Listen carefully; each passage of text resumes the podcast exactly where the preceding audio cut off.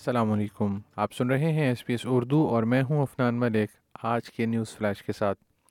سب سے پہلے شہ سرخیاں۔ ریزرو بینک نے کیش ریٹ کو چار اشاریہ ایک فیصد پر قائم رکھا ہے۔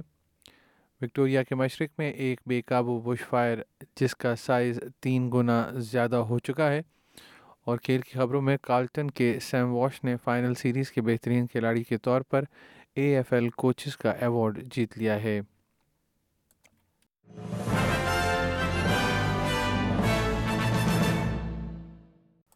اور اب خبریں تفصیل کے ساتھ۔ آسٹریلیا کے مرکزی بینک نے لگاتار چوتھے مہینے نقد شرح کو چار اشاریہ ایک فیصد پر قائم رکھا ہے۔ آج کی بورڈ میٹنگ نئے گورنر مشل بلیک کے تحت ہوئی تھی، جس کے بعد اب اگست میں مہنگائی پانچ اشاریہ دو فیصد بڑھنے کے باوجود ابھی تک کیش ریٹ کو تبدیل نہ کرنے کا فیصلہ مارکیٹ کی توقعات کے مطابق کیا گیا ہے۔ آر بی آئی نے مہنگائی کو نیچے لانے کی کوشش کے لیے مستقبل میں اضافے کو مسترد نہیں کیا ہے۔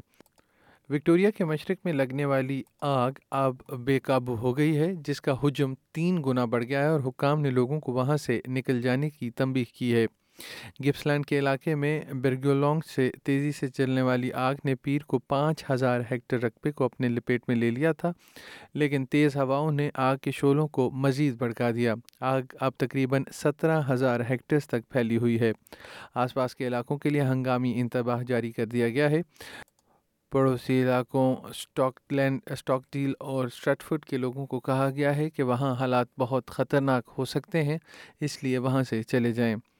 اسی کلومیٹر فی گھنٹہ کی رفتار سے چلنے والی ہوائیں آگ پر قابو پانے کی کوشش کرنے والے ساڑھے چھ سو سے زائد فائر فائٹرز کے لیے مشکل کا باعث بن رہی ہیں۔